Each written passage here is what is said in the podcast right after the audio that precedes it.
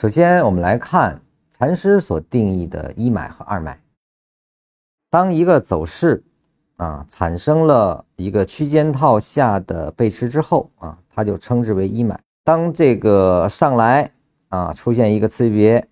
运动，而后呢再下来形成了一个内部结构的次级别背驰所引发的买点，它针对前面这个走势呢是次级别的运动不是，这是一个30分钟的运动，那这就是一个5分钟的回落。这个5分钟回落形成之后，也必须是先要背驰产生，就是说前面这有一个5分钟结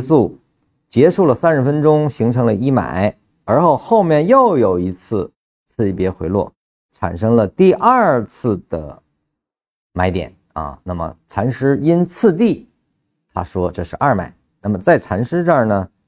这个二买比一买高还是低他是不关心的，他关心的是是否这个二买产生的背驰能引发所有的这个30分钟这个结束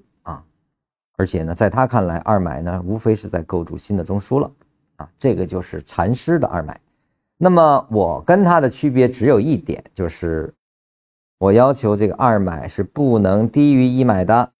为什么呢？我还考虑了一个高低点，这个主要是为了量化用的，就是说高低点上我们画一下它要是产生了新低，那我这个地方我是当一买破坏用的，因为这个一买二买在我看来性质一样，虽然是第二次破坏，但它还是一个本级别结束由于高低点划断它是唯一的，所以我还是当一买用的，就是它是站在次第上就是出现一再出现第二次，而我呢是高点划断来去看的。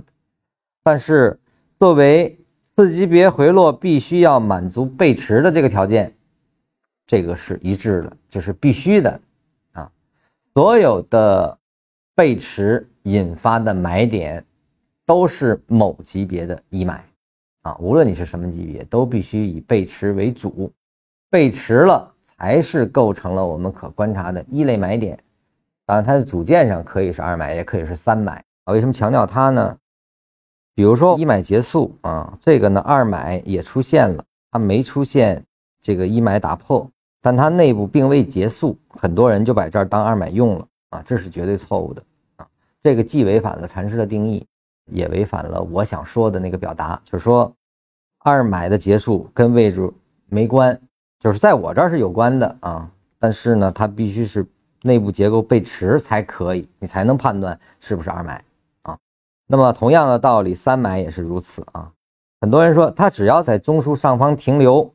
它就是三买，实际上呢这是错误的，三买必须是次级别回落完成内部的走势的背驰所引发的买点，且没有进入前中枢范围，这才叫三买。这个逻辑是必须清楚的，它有关于位置也有关于背驰双重保障，它才能成为二买或三买。